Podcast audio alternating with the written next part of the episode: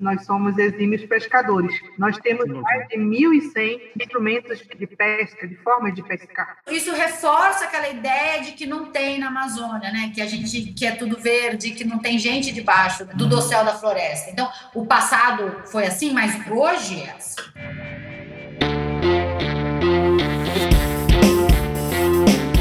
Muito bem, estamos iniciando mais um Spincast. Eu sou o Zeca Martins e eu estou hoje conversando com a Altaci Correia Rubim. A Altaci é da tribo Cocama, ela é uma linguista, doutora em linguística pela Universidade de Brasília. Ela é mestre em antropologia e ela é uma digníssima representante de uma cultura que nós todos precisamos conhecer, porque nós temos um enorme déficit de conhecimento e a Amazônia, ela é o grande ícone brasileiro, diria até que da humanidade nesse processo de transição por uma pandemia super penosa e quem sabe para tempos melhores pós-pandemia. Então eu estou muito feliz de receber você aqui, Altaci. E junto, nós estamos recebendo também, por minha insistência, mais uma vez, a Tatiana Shore. A Tatiana Shore é a secretária da área de inovação, ciência e tecnologia do estado do Amazonas e é ela que tem me guiado nesses contatos sem os quais eu, eu dificilmente poderia ter acesso a uma, uma pessoa com a representatividade da Altaci.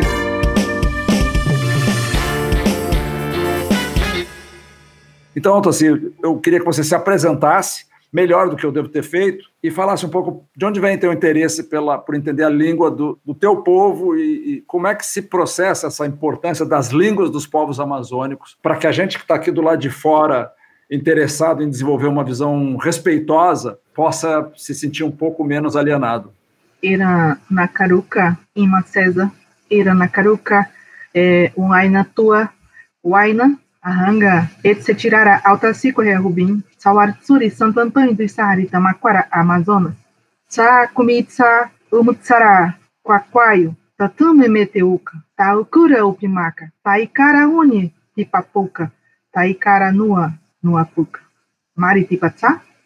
Então, boa tarde, César. Boa tarde, Waina. É um prazer estar aqui com vocês. Eu sou a professora Altaci Cunha Rubim. Eu sou de Santo Antônio do Içá, no Alto Solimões, no Amazonas. Eu falei um, uma adivinhação na língua cocama, que em português fica assim. Quem sou eu? Eu não tenho casa. Eu durmo em qualquer lugar. Eu canto quando o rio está cheio e eu me calo quando o rio está seco. Quem sou eu? É o quaquaio. E quem é o quaquaio? É o pássaro bacural. Essas adivinhações que a gente passa para a língua portuguesa têm um sentido mais profundo na língua indígena. É uma simples forma de falar o que é o que é, né? Que nós aprendemos na escola e em outros espaços. E ter uma representação tão profunda, porque a língua ela é mais do que comunicação. A língua é a vida de um povo. É por ela que nós atualizamos o passado, é por ela que nós, fixados hoje, no que acontece hoje com a Amazônia, e que nós estamos lutando para dias melhores com todos vocês, de uma forma coletiva, né? que nós estamos buscando atualizar a nossa língua para justamente despertar a, a quem entra em contato conosco é, a importância da valorização das línguas indígenas, o quanto para nós está sendo difícil a morte dos nossos anciãos, levados pela Covid-19, não somente no, no, Amazonas, mas em toda a Amazônia brasileira, isso está acontecendo. Ah, tudo que acontece hoje, com ah, não somente com a pandemia, mas com as queimadas, com a entrada da mineração, é um impacto muito grande nessas mais de 220 povos existentes, mais de 180 línguas faladas isso tudo é um impacto muito grande para nós. Isso tudo faz com que a gente realmente se sinta é, impotente, mas ao mesmo tempo resistente.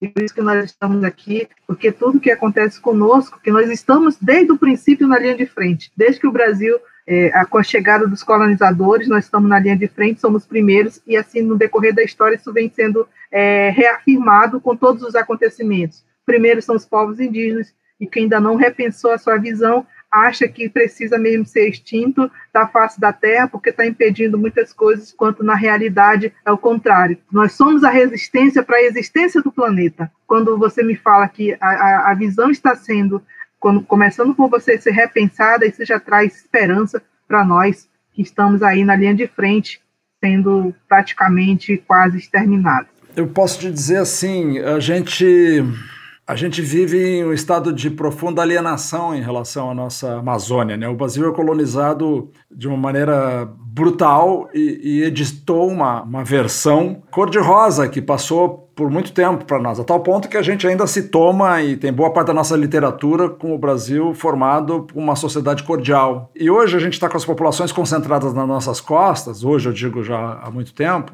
e muito alienados desse grande território, da maior parte do território brasileiro que é a nossa Amazônia. E embora a gente tenha sempre tido uma relação de simpatia pela Amazônia e pelos povos, assim, eu estou falando agora por mim, na verdade, isso é diferente de ter empatia ativa. Uh, empatia ativa implica não apenas botar o sapato do outro, se botar no lugar do outro, mas viver, sentir, entender o outro não apenas como um ser vulnerável, mas também como um ser com fortalezas que a gente tem que aprender a respeitar. E aí, eu assim, a minha sensação que eu tenho explorado agora nessas conversas aqui nessa minissérie sobre a Amazônia é que a nossa sociedade, assim, estabelecida, convencional, nosso modelo de desenvolvimento, chegou num, numa situação de, de colapso. E nesse colapso a gente vai ter que buscar caminhos novos. Uma das pessoas que eu consultei, que eu tenho enorme respeito, assim, como cientista pessoal, assim, que é o Steven Henning, e eu falei para ele, escuta, Steven, mas nós temos na Amazônia mais ou menos um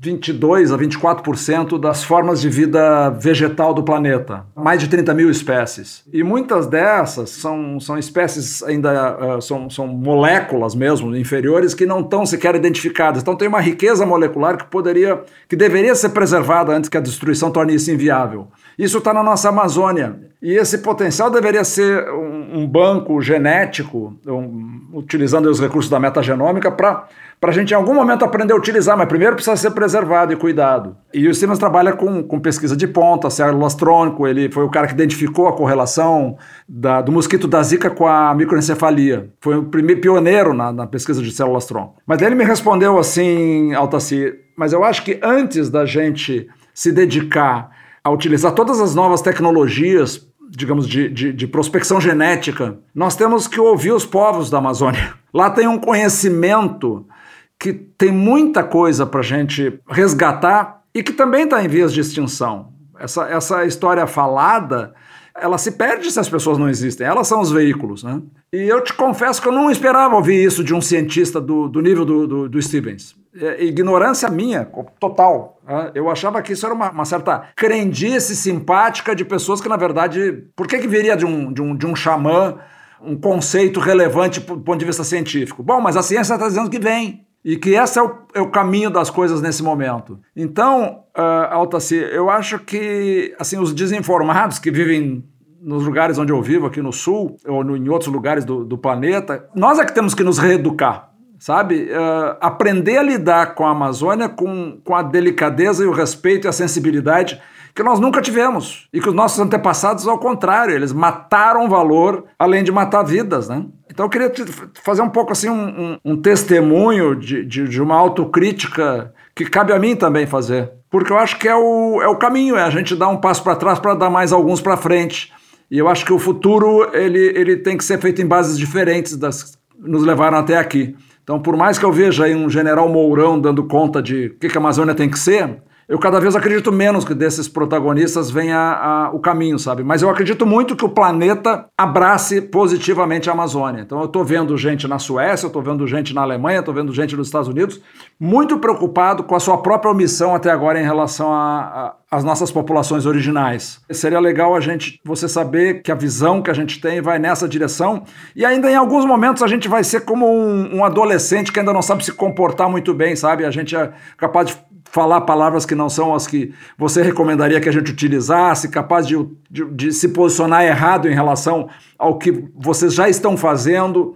Mas quero te dizer assim que eu noto uma postura de, de humildade para caminhar junto e talvez, Altaci, trazer alguma coisa que ainda não foi trazida até a Amazônia, que eu acho que é a sustentabilidade mesmo, não apenas ambiental, mas econômica. Eu acho que aí eu acho que é onde a gente pode ajudar a fazer essa ponte. E esse é o objetivo que eu tenho aqui nessas conversas do podcast, tá? É tra trazer elementos novos que entrem com a com o cuidado e a delicadeza que nos faltou até agora.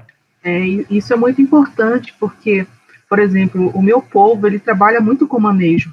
Ele, ele trabalha com manejo de pirarucu, trabalha com manejo de tartaruga, trabalha com coleta da andiroba e da copaíba, além de artesanatos, né, texumes, coisas que são muito produzidas na Amazônia. Então, nós temos uma oficina que vai de município a município fortalecendo a nossa língua. Entretanto, agora com nesse governo, ah, incentivando os garimpeiros a invadirem, ano passado, que nós fizemos a oficina, na nossa ida, inclusive, que foi uma equipe de gravação de uma TV fechada conosco para esse evento, fazer um registro sobre guardiães da floresta amazônica, e aí eles me escolheram como guardiãs e, e, e entraram para dentro para acompanhar esse trabalho que a gente faz dentro da Amazônia. E nesse processo, elas filmaram mais de, para nós chegarmos até a aldeia, que íamos ficar mais de 20 dragas subindo, adentrando o rio, em busca de, de ouro mesmo, e, e aí não querem saber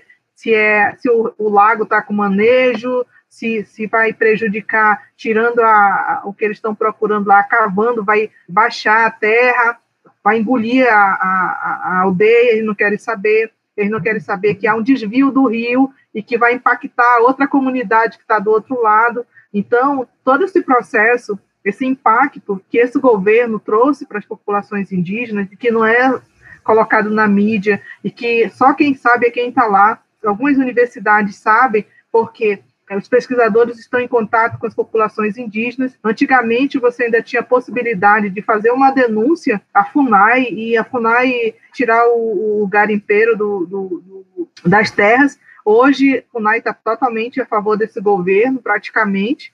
Então, você não tem mais aonde correr. Quem faz pesquisa na Amazônia sabe que é, não é fácil financeiramente você fazer algo na Amazônia pela questão da distância que tem entre a capital né, e as comunidades. Por outro lado, saindo de Jutaí e indo às outras aldeias, comunidades indígenas, todas estão com esse processo de invasão dos garimpeiros. Não tem uma comunidade, um, um rio que já não esteja cercado pelas dragas do, da mineração nas terras indígenas. Com isso, tem todo aquele processo né, que eles fazem de cooptar as lideranças, tem um processo deles levarem brinquedo para as crianças das aldeias para conquistar aí o, o, o aval né, da entrada. Então, tem, tudo isso está acontecendo na Amazônia. Há algum tempo, para quem olhava a Amazônia, parecia que não tem habitante. Então, por isso que tem que queimar, tem que invadir para poder explorar e tudo mais. Mas ela é muito habitada.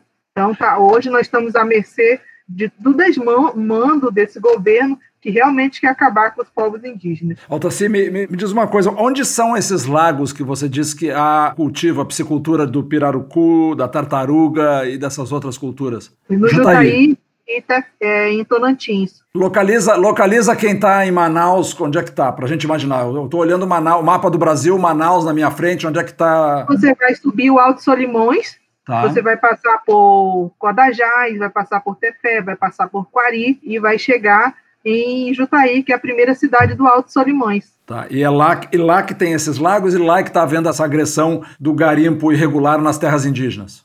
É em toda a Amazônia. Só que lá, como eles fazem esse manejo, eles estão mais ameaçados à, própria sustentabilidade, porque eles vivem disso. Sim, além da sustentabilidade ambiental, da agressão ambiental, tem a sustentabilidade da sobrevivência da população indígena ali. Exatamente. E você está dizendo que o atual governo, ele não apenas ele é omisso, como ele, de certa forma, incentiva esse tipo de comportamento e criminal. criminal. Hoje, esse discurso desse governo legitimou um, uma prática, fortaleceu uma, vamos dizer, uma categoria de trabalhadores, né, que se, se considera agora, eles não são o garimpeiro, eles são o próprio presidente é, lá com a arrogância, com a violência e com o autoritarismo de poder entrar à terra, pegar aquilo que não é dele. Então é isso que nós enfrentamos lá na ponta é, com essas pessoas. Então elas chegam, vamos dizer, alugam, se tem 20 barcos, alugam todos os barcos. Os barcos são deles, né?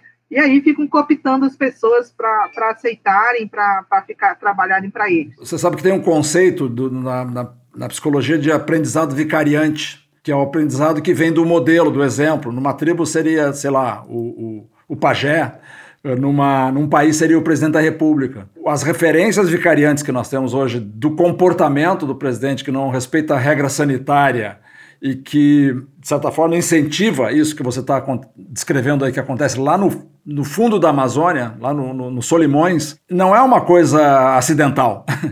é uma, é uma coisa previsível e deveria ser responsabilizado por isso quem de cima para baixo promove esse tipo de, de ação. Agora, eu acho que isso está no, no, no, começo do fim, eu diria, Otaci. Tati, você ia falar, por favor.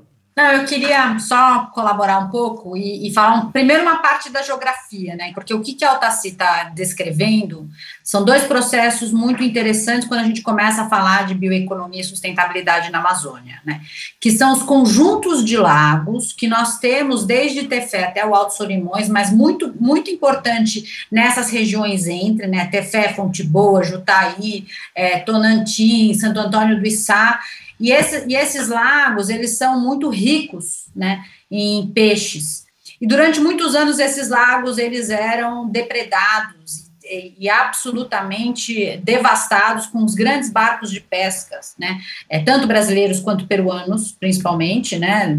Colombianos menos, mas mais peruanos, em que eles entravam nesses lagos e pescavam tudo, acabavam com tudo. Pesca de bomba, né? Eu cheguei a ver uma pesca de bomba depois de que fizeram, e é a coisa mais triste desse mundo, porque eles jogam bomba dentro da água e morre tudo.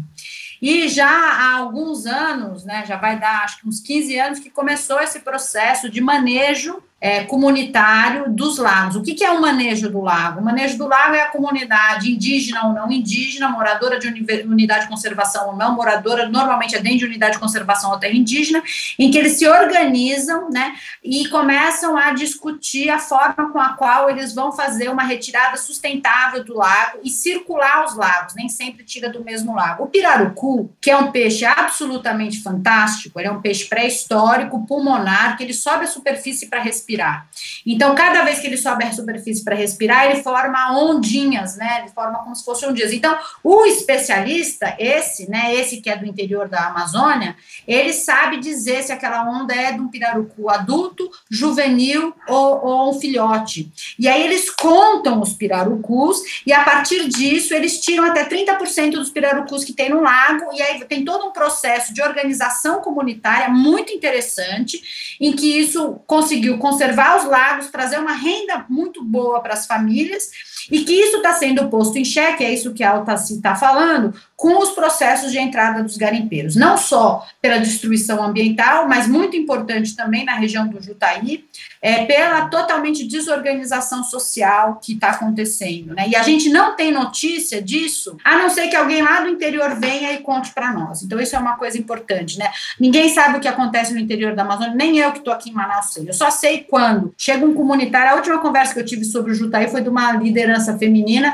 que veio falar comigo e, e contou que ela estava embargando umas balsas e ela estava ameaçada de vida. E é assim, aqui no Amazonas, né, as pessoas elas são assassinadas assim, ah, saiu de barco e não voltou. Aí você fala, Hã? como é que é? Né? Uma pessoa que sabe navegar nesses rios não voltou, que conversa mais estranha é essa, né? Como é que a pessoa desaparece? Então, esse é um ponto que eu acho que é muito importante do que a, a Altaci diz. Mas o que eu queria que a Altaci falasse, assim, um pouco provocar ela nesse sentido, né? A Altaci, para mim, é o exemplo do que eu venho falando. Né? Ela é uma mulher brilhante, né? Eu, eu adoro ouvir ela falar, eu aprendo muito com ela em todas as vezes que eu ouço ela falar. Ela vem do rio Içá, nós brasileiros não conhecemos, mas o rio Içá. Pensa o mapa do Brasil, pensa lá em cima a cabeça do cachorro. A hora que Sim. a cabeça faz o, a reta, o rio Içá sai do meio dessa reta. E ele, no lado colombiano e peruano, chama Putumayo. Então, ele é um rio transfronteiriço. Ele atravessa quatro países: Equador, Peru, Colômbia e Brasil.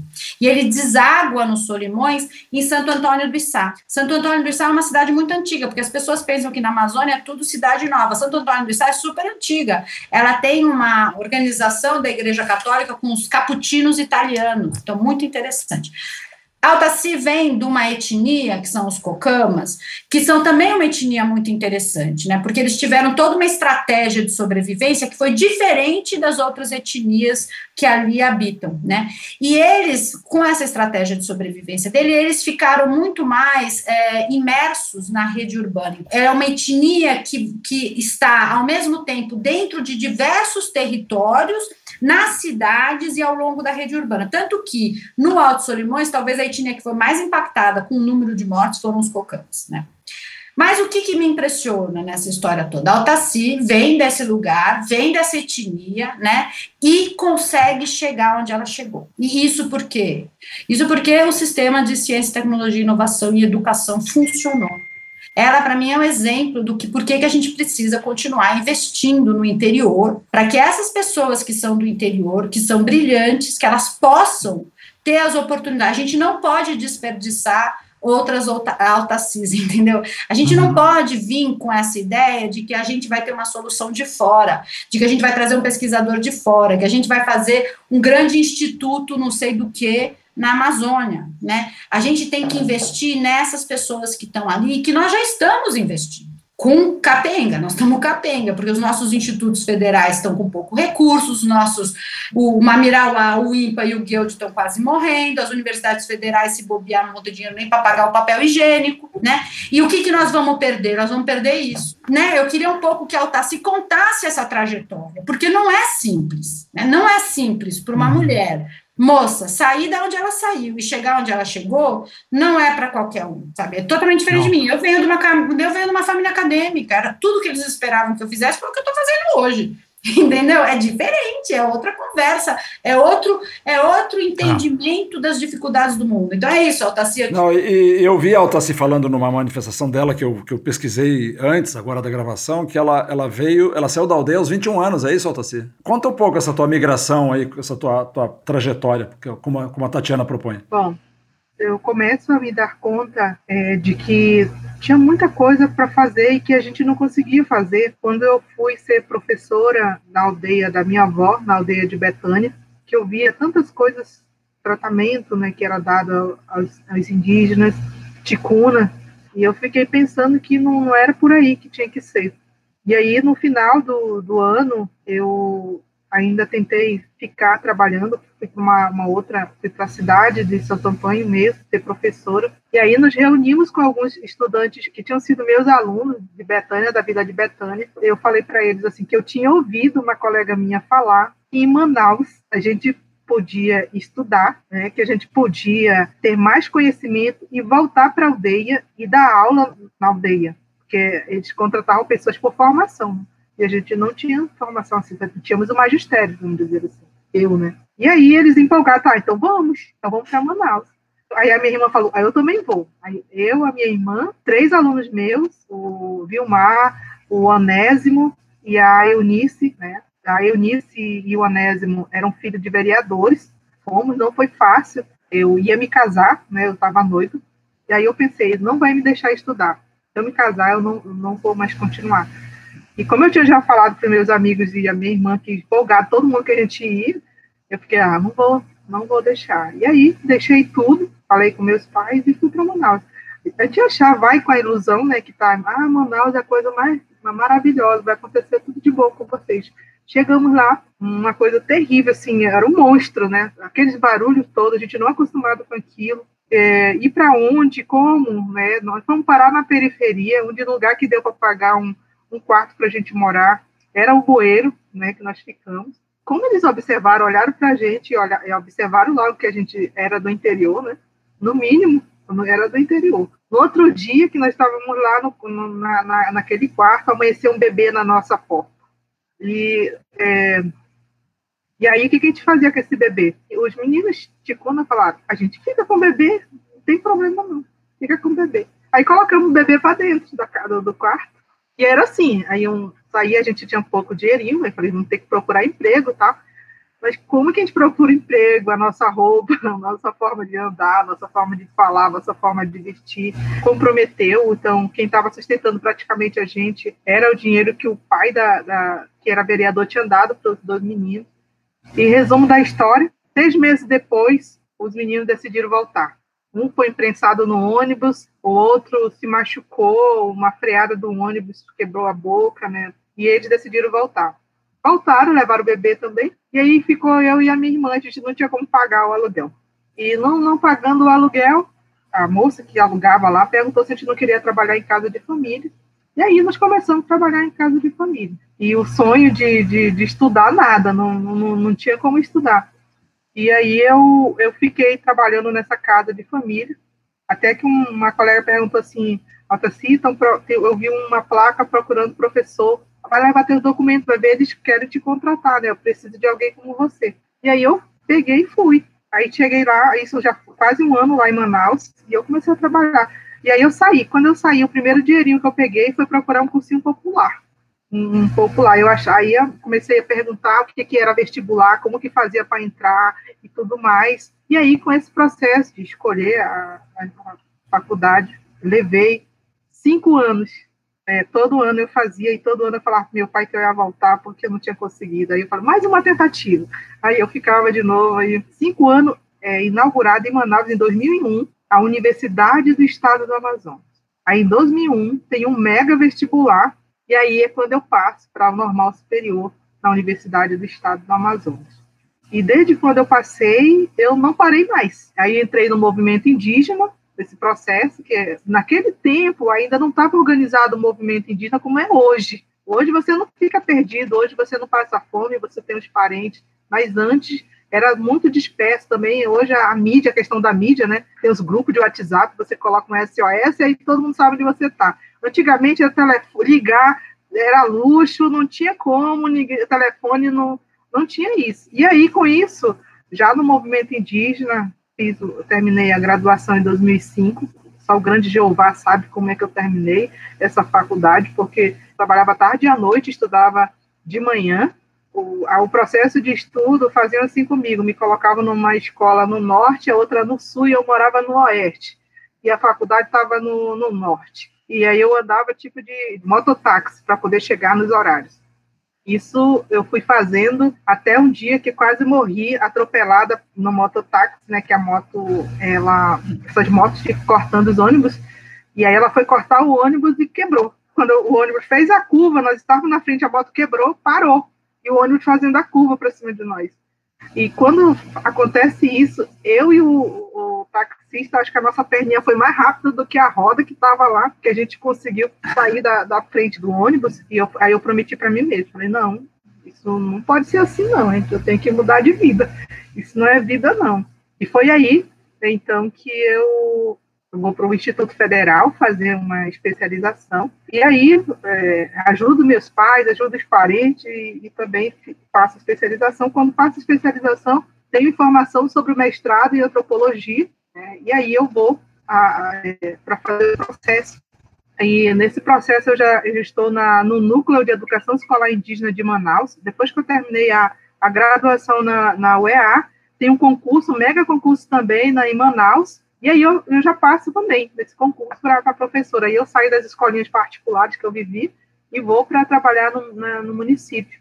E sou convidada por um colega que a gente funda junto o Núcleo de Educação Escolar Indígena de Manaus. E aí, é, em 2005, a gente começa a trabalhar fortalecendo as línguas indígenas em Manaus. É, trabalhando com as populações indígenas de Manaus, né, e em 2008 eu consigo entrar em, no mestrado onde o professor Alfredo Wagner é o meu orientador. E o professor Alfredo Wagner, o encontro com a cartografia foi interessante, porque foi na cartografia que eu pude vislumbrar eu como indígena e a importância da minha formação para dar contribuição para nossas causas. A luta Cocama era a luta Sateré, que era a luta Munduruku, que era a luta Ticuna, nós estávamos do mesmo lado. Então, uma pergunta. Então, então, o teu mestrado não foi na mesma área do teu doutorado? Teu mestrado foi em, com cartografia? É, o professor que é do o professor Alfredo Wagner, que é da cartografia, ele foi o meu orientador, ele é o coordenador do projeto Nova Cartografia Social da Amazônia. E qual foi teu projeto na, no mestrado? No mestrado foi a elaboração da identidade dos professores indígenas em Manaus, que eram justamente porque eu estava na gerência, eram os professores das aldeias se descobrindo serem professores, porque era a primeira vez que eles estavam sendo reconhecidos como os professores de línguas, né, indígenas que até então era tudo escola rural. Então me explica um pouquinho, como é que funciona? Quer dizer, eh, são mais de 180 línguas, o, o professor Eduardo Góes Neves fala que podem ser 200. Existe um centro de professores indígenas que ensinam línguas indígenas, é isso? É, e Manaus era considerado o cemitério das línguas indígenas até 2005, com, uhum. com a criação do Núcleo de Educação Escolar Indígena. Nós lutamos para haver contratação de professores que ensinassem a língua e a cultura indígena em Manaus. E aí, no primeiro processo seletivo de 2007, contratamos quatro professores é, de escolas, que até então não eram indígenas ainda, eram rurais, e oito professores na periferia de Manaus para trabalhar com língua indígena. Um local chamado até então de Espaço Cultural de Língua Indígena, né, que hoje o, o reconhecimento da, da, desses espaços é, espaço de língua indígena hoje. E esses professores ensinam línguas indígenas para indígenas das suas próprias etnias, cada um para a sua, ou, ou oferecem isso de uma maneira aberta, qualquer um pode frequentar? Olha, assim, começou com oito professores, hoje são 39 espaços de língua em Manaus, periferia, de, todos, de todas as línguas que você possa imaginar. Quem estuda nesses centros são da própria etnia. Mas os professores são abertos, muitas vezes. Tem uma criança que quer estar no centro, porque você precisa ver os centros em Manaus, a coisa mais linda que tem, o empenho dos professores em, em dar vida para aquele local, as crianças são apaixonadas para estar se, se deixar, elas não querem ir embora para casa delas, querem ficar de manhã de tarde à noite. A secretária Tatiana já se já aprendeu alguma dessas línguas? Eu morro de vontade, mas ainda não. São difíceis, viu? Não é fácil, não. Mas é assim, é, um, é como aprender uma língua estruturada como qualquer outra, ou tem uma dificuldade adicional pelo fato de muitas delas não terem uma codificação escrita? Eu acho que tem uma coisa que, para mim, pelo menos, assim, elas, as, as palavras, elas têm uma, um sentido é, é mais profundo porque a gente não, não é da mesma lógica racional e linear que a gente está acostumado. Então, é, mesmo quando a Altaci começou falando aquela história, né, o que é o que é, né, elas têm outras dimensões que a gente não aprendeu a, a tratar, né. Isso eu acho que é uma coisa difícil. Também é muito difícil porque existem sons guturrais, assim, que a gente também não teve a nossa garganta acostumado. Não é impossível, mas é, é são línguas que não são não são fáceis de aprender, elas são línguas num contexto cultural muito complexo e é muito uhum. interessante. Por isso que não pode perder, não é fácil de recuperar. E é assim, as línguas do, desses espaços, umas estão sendo ensinadas como segunda língua, outras é a manutenção da própria língua mesmo. E você fala mais alguma língua além dos, do Cocama? Eu entendo Nhangratu, eu entendo Ticuna, falo básico das duas línguas, mas eu entendo mais. É, falo espanhol também. Sim, porque os cocamas, até onde eu sei, é um povo que tem mais até população no Peru do que no Brasil, é isso? É, os dados do Instituto do Movimento Indígena do Peru dá em torno de mais de 40 mil, no Brasil dá em torno de mais de 30 mil cocamas. Isso uhum. são dados da, das organizações, mas os censos eles colocam lá embaixo, até porque nós observamos no decorrer dessa luta que também há uma política para não aparecer os cocamas no censo. Então você coloca a alguém que não aceita a autodefinição. Interessante isso. Interessante também que a gente foi mantido na ignorância por toda a nossa vida escolar, porque sempre se teve uma ideia de uma população muito rarefeita na Amazônia. E aí agora a gente descobre, tem estimativas que variam de no mínimo 5, mas algumas vão até 10 milhões de habitantes na época do início da colonização, quando Portugal tinha um milhão de habitantes. Então, assim, uma das estratégias de suplantar, oprimir, desqualificar a população originária é também fingir que não existe, né? Diminuir a população. Exatamente. Isso é ficou claro para nós. Todas essas as políticas de todos os tempos foi justamente invisibilizando você consegue manter um discurso hegemônico. Né? Então, isso não está somente na esfera federal, mas também estadual e municipal. As políticas não chegam. E isso não é só o passado, porque se você pega a vila que a, a Altaci estava falando, que ela veio, a Vila de Betânia, né?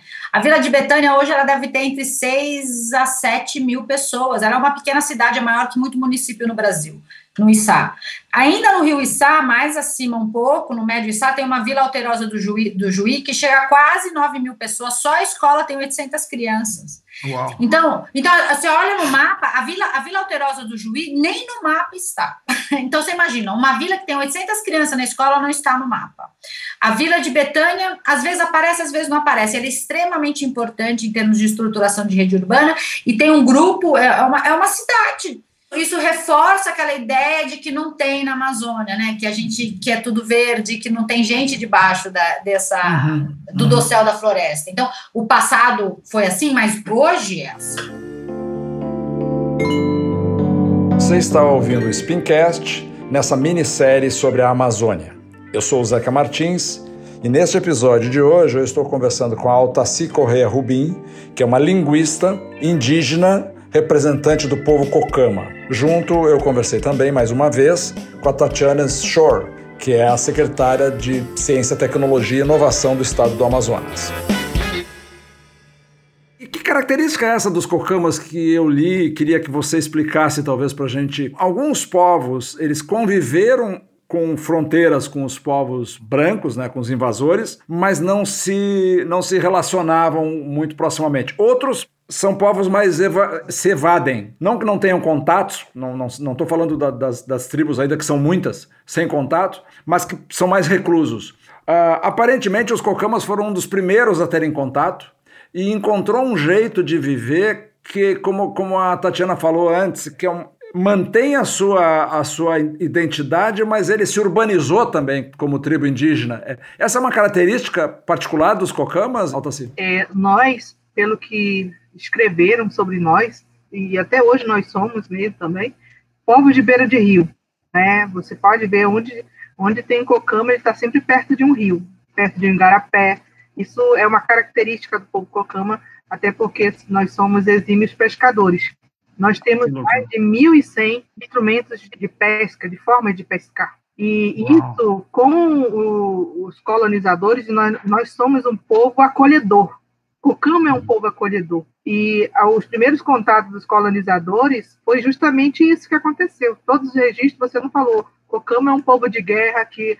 Ah, é, não. E foi acolheu quem chegou, tanto é que é, chegou ao ponto de, do povo Cocama sustentar os fortes. Sustentava com peixe salgados, com tartarugas, todos os tipos de caça. Então, passou a servir né, justamente por ser esse povo acolhedor e aí servir como mediador com outros povos em relação aos colonizadores. Em alguns escritos, algumas narrativas colocado como um dos povos mais inteligentes que já que, que eles registraram.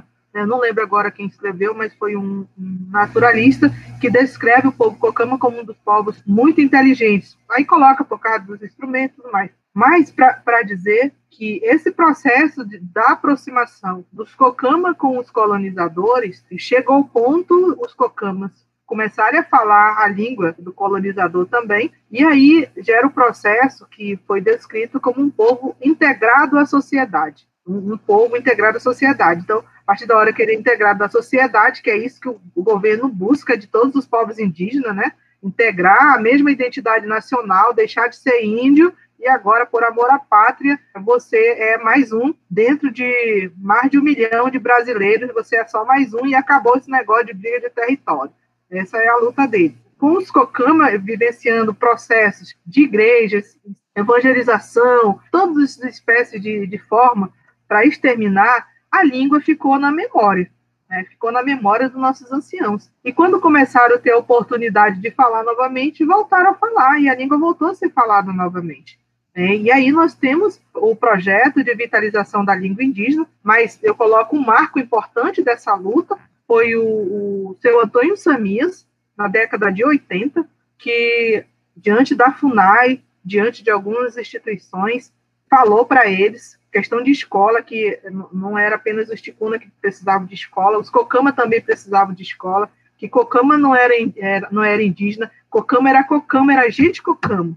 E falou que ele era Cocama no céu, na terra e no inferno. Então, se ele fosse para a Igreja Católica, ele seria Cocama, se ele não fosse para a Igreja Católica, ele seria Cocama também. E aí ele marca o um movimento de fortalecimento da língua, porque ele começa a falar Cocama Quinquim, que é o Cocama verdadeiro. E assim nós. Como é que chama? Repete, por favor. Cocama Quinquim, Cocama verdadeiro. Agora, que coisa impressionante você está falando, que, assim, juntando como isso aqui é uma minissérie, juntando com o que eu captei em outros momentos sobre a, a sofisticação das sociedades originais da Amazônia, tá? A riqueza, a variedade, as opções. Uh, você está falando que apenas o povo Cocama tem, domina 1.100 formas de pesca. No episódio anterior, Tatiana, eu conversei com o Tasso Azevedo, que é um, é um estudioso também da Amazônia, e aí a pergunta que a gente tem sempre se feito, assim, tá, mas e o futuro? Como é que a Amazônia vai se desenvolver sem ser desse jeito penoso, doentio, sofrido, onde as pessoas que estão lá, que são as que têm os maiores créditos, são as que mais sofrem. Aí nós estamos conjecturando uma das coisas que a gente uh, que ele levantou, o Tasso, ao lado de uma ideia que eu não sei se ele tem já mais formulado ou não, mas eu acho que é bom você saber de uma ele, ele fala na numa zona franca orientada para a bioeconomia, tá? Mas ele levantou umas cinco ou seis ideias e uma delas é sobre o turismo experiencial. Então, o turismo experiencial poderia ser, por exemplo, eh, como tem hoje muito no Peru, o turismo, um turismo gastronômico sofisticado, onde pessoas viajam porque só tem aquele tipo de oportunidade no próprio Peru. Tá? Eh, a Amazônia, segundo o Eduardo Góes, ela tem 90 tipos já identificados na cultura indígena, 90 tipos de, de mandioca diferentes.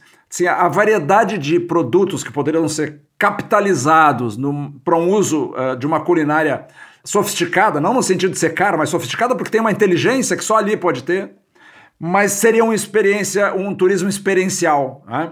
Um outro turismo experiencial seria ir lá ver aquelas, os estudos e, as, e a, arqueologia que está sendo feita lá, porque a gente sempre imaginou que fosse uma sociedade recente a da Amazônia, e a sociedade da Amazônia tem mais de 10 mil anos. E você está me falando agora de um negócio extraordinário, eu, eu, eu fico imaginando, eu não vou aprender 1100, mas se me disserem que eu vou aprender 40 tipos de pesca ensinado pelas pessoas que são os originários. Eu fico imaginando o, o, o nível de interesse que isso poderia ter nesse, nesse, nesse turista que hoje tem medo de vir para a Amazônia, porque ele só ouve falar de queimada, ele só ouve falar de, de, de Bolsonaro falando barbaridades e tudo mais. É.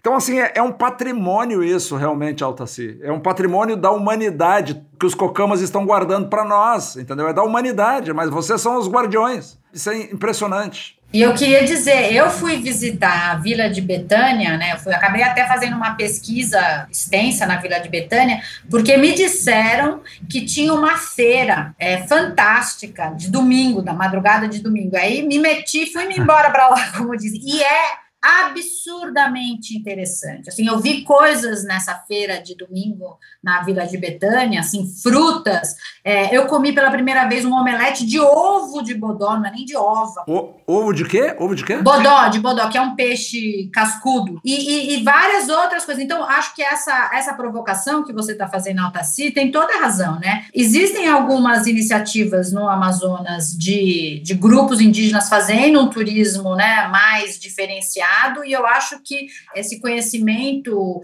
e aí Cocama, mesmo por ser dos grandes rios, é fantástico. Acho que é uma. Mas, e aí eu acho que a Altaci vai falar sobre isso, a gente sempre tem que ter a delicadeza e o cuidado, porque turismo nem sempre, né? A gente nem sempre está trabalhando com gente bacana, né? Às vezes chega gente que não é tão legal. E aí são populações que, que elas precisam de um cuidado, né? No, no sentido mais amplo da palavra, desde sanitário mesmo, né? Até é, de relação, né? Porque aí já. É, é mas, mas aí, assim, a gente tem bons exemplos para aprender, né? Em regiões sensíveis, por exemplo, no, no, no, Galápagos, ou até Fernando Noronha, que são exemplos de, de, de disciplina. Uh, um, um, turismo com o povo indígena, sem ter um protocolo uh, onde o, o, turista se comprometa e assine, inclusive pelas consequências, uh, antes de, de embarcar, é, é, é, básico, né? É elementar. Tem que se aprender a fazer esse turismo, senão vira. Isso não é turismo de massa, isso é um turismo que tem um pré-requisito de, de respeito cultural e espiritual. É a condição para esse turismo e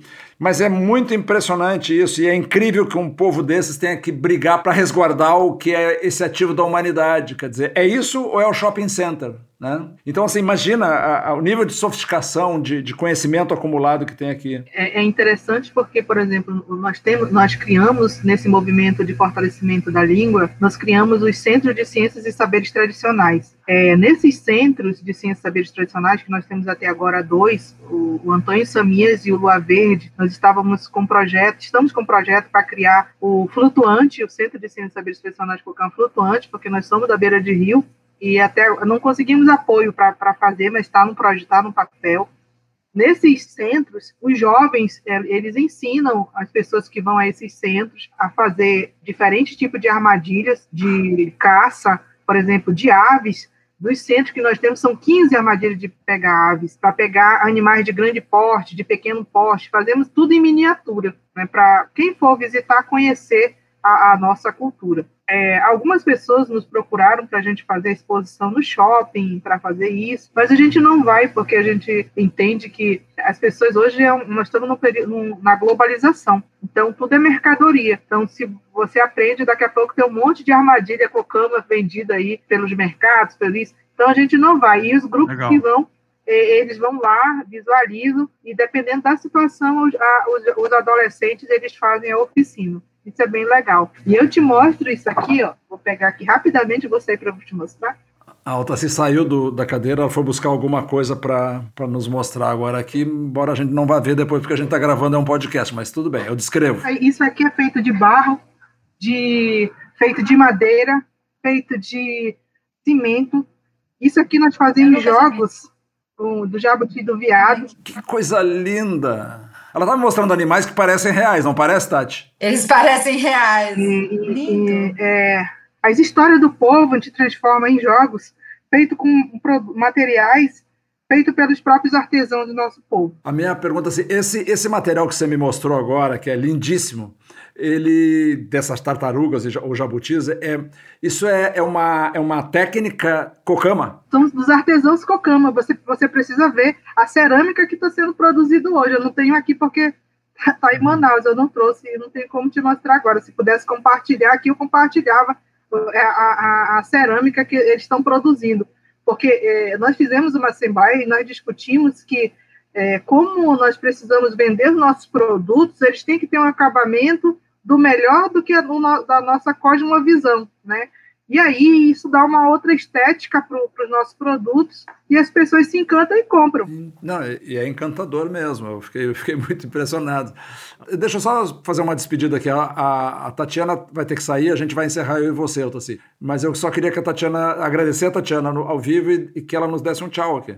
Não, eu que agradeço, agradeço bastante ao Taci. E é isso que eu tenho batido a tecla, sabe, Zeca? Que é, a gente precisa fortalecer a educação, porque até para lutar contra o garimpo, a gente precisa de gente com consciência e a educação que traz a consciência, traz a consciência da língua, da história, das possibilidades. Veja a importância do movimento indígena na formação, né?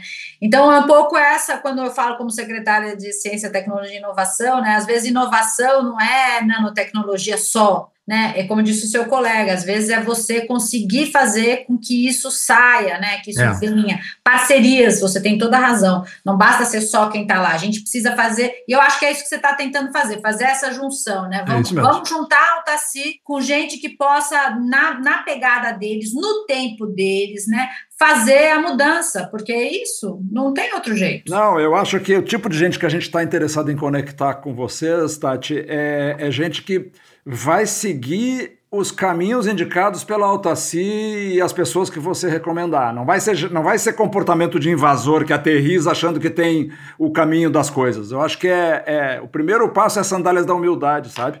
Então eu queria te pedir também, Tati, antes que você saia, que essas outras conversas, assim como a Altaci, você falou da cooperativa dos seringueiros, eu estou super aberto para manter, sabe? E levar adiante isso. Acho que é importante como registro até documental aqui. Ótimo, obrigada, tá tchau.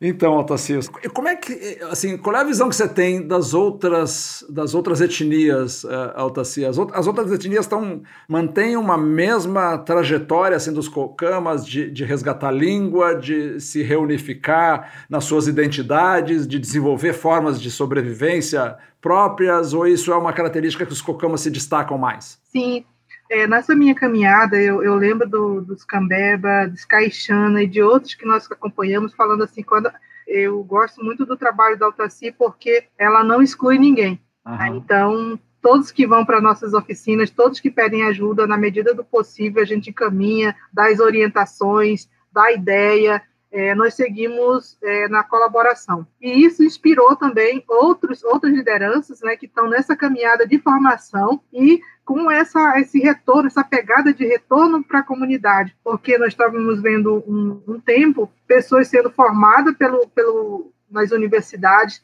que iam por meio do movimento ou por meio da própria comunidade e eles estavam não voltavam, não davam a contribuição. E eu acho que o, o meu retorno e o que eles veem que eu faço isso tem um impacto que eles sabem que pode, precisam voltar também. Você funciona um pouco como um exemplo também para eles, né? Você é uma embaixadora do teu povo em Brasília, de certa forma é isso, né? Uma pergunta assim que a gente tem se feito muito, assim, com amigos que têm filhos jovens, os tempos estão muito difíceis, né, para todo mundo. E eu pessoalmente acho que para quem tem 20 e poucos anos hoje está muito mais difícil do que quando eu tive 20 e poucos anos. Então assim, as, os jovens que podem estão indo embora do Brasil. Como é que se dá essa relação geracional entre vocês, Cocamas? Os jovens hoje têm mais identidade ou menos identidade com, com o povo? Olha, por incrível que pareça, hoje eles, eles têm mais identidade. É mesmo, isso não, não chega a me surpreender, mas fala mais, por favor. Porque é, o tempo, algum tempo, as pessoas tinham vergonha de ser cocama, não assumiam. E com esse movimento né, dos cocama quinquim, dos cocama que, que fala, dos Cocama que tem projeto, dos Cocama que valorizam, têm orgulho da sua cultura, de tudo que se pratica, pois hoje nós temos, por exemplo, camisa de futebol com Cocama, né, com nossos, os nossos jovens ficam felizes de estar vestindo com a nossa cultura, participando, representando o nosso povo, isso não tem idade. Antes você convidava alguém para fazer uma apresentação cultural Cocama, você não achava ninguém para fazer. E hoje vai assim um ônibus cheio de Cocama, crianças, jovens e adultos, todos para fazer as apresentações, todos orgulho de ser Cocama. Eu acho que de tudo que nós fizemos hoje, o maior resultado é, é esse, de nós termos orgulho de ser o que somos hoje. Você pode perguntar para qualquer Cocama aí que ele não tem vergonha de dizer que é Cocama, como nós estamos conhecidos, mas nós somos Cucama, né? Ninguém tem vergonha de falar. Que legal. Isso, isso é uma coisa, uma conquista mesmo, porque a, a, visão apreciativa sobre a sua própria origem é um ponto de partida, né? Porque vocês têm uma, uma, uma expectativa muito positiva de que as pessoas voltem a trabalhar em torno da, da etnia, valorizando e tendo orgulho do, das suas referências. Isso é muito, muito legal. Bom, uh, eu não sei se você quer fazer um comentário final, eu acho que a gente já teve uma, um bom panorama. Eu tenho uma última perguntinha para te fazer que não pode deixar de ser feita, mas você quer fazer um comentário antes? Sim, é, é falar que a minha formação está ligada à vontade é, do meu povo, deixo a minha família, deixo a aldeia é, em prol de ter conhecimento para dar o retorno, e isso foi possível por causa das políticas né, do governo né, que sem as políticas do governo ninguém consegue. Do governo da época, né? Vamos ser claros. Não é atual. Não, da atual ele nos quer ver mortos, mortos é. todos nós. E isso fez com que o resultado hoje, que não importa o cargo que eu assuma, não importa onde eu estiver, eu vou estar sempre com o meu povo, sempre com a Amazônia e no movimento indígena por direitos coletivos, a gente vai sempre estar nessa luta e assim como acredito eu que todos os que estão se formando hoje é, nas universidades estão somando com a luta dos nossos povos no Brasil afora. Meus respeitos, assim, por ouvir uma coisa dessa, eu acho muito bonito. Mas eu, eu queria te fazer uma pergunta. Você falou no início, quando começou a tua saga, você saiu da aldeia, veio morar em Manaus, numa condição super precária. Aí no segundo dia ou no primeiro dia, vocês amanhecem com uma criança com um bebê na porta. E aí, dos teus amigos que haviam saído da aldeia, tinha dois rapazes que voltaram seis meses depois e levaram esse bebê. Onde está esse bebê? Ah, ele mora na Betânia. Hoje tá um homem, né? É mesmo? Sim, porque a, a, quem deixou lá, ninguém sabe. E ele é um cocama hoje? Não, ele é um ticuna hoje. Ah, ele é um ticuna? É, porque ele voltou pra Betânia, lá é a aldeia ticuna. Mas quem criou ele? Quem cuidou dele? Foi a Eunice, porque nós éramos eram três ticunas e dois cocamas, né? Ah, isso, não tá, isso você não tinha falado. Quando vocês foram para Manaus, eram três ticunas e dois cocamas. Isso, que era a Eunice e o Onésimo, que eram irmãos. Sim. E o Vilmar, que era o cantor, né, que tinha ido com a gente. Eu e a minha irmã. Thalita. E aí, como ninguém descobriu de quem era a criança, ficou, ficou com, com, a gente. E aí, seis meses depois, eles voltaram, levaram, e hoje ele é o Ticuno. E o nome dele hoje é Miguelito. É que o, o nome do pai da Eunice Miguel, aí é Miguelzinho, né, Miguelito. Então foi o pai da Eunice e a Eunice que criaram o Miguelito. Legal, muito bom, Altaci. Eu te agradeço muitíssimo assim, o teu, teu contato, te cumprimento pelo, pelo trabalho que você faz. Assim, eu acho que você é um, é um modelo que a gente tem que aprender a seguir, a respeitar. E, bom, aí através da Tati, eu até me comprometi com, com ela, assim, a primeira, tão logo a pandemia permita, eu quero ir para a Amazônia ficar lá pelo tempo que for necessário para poder encontrar um projeto com o qual eu possa contribuir. Já fiz essa, fiz essa declaração aqui gravada para eu me comprometer mais e mais com ela. E aí, se der, eu quero ir lá conhecer a Vila Betânia. Certo, e visita nossos centros também em Manaus. Vai até Tabatinga, porque em todas essas aí tem, tem coisas muito boas. Maravilha. Muito obrigado, então, Altoci. Bom, esse foi mais um Spincast desta minissérie Vamos Falar sobre a Amazônia. No episódio de hoje, eu tive o prazer de conversar com a Altaci Correa Rubim, que é uma linguista, antropóloga e representante do povo Cocama, dos Solimões. Junto, eu conversei também mais uma vez com a Tatiana Shore, que é a secretária de Ciência, Tecnologia e Inovação do Estado do Amazonas.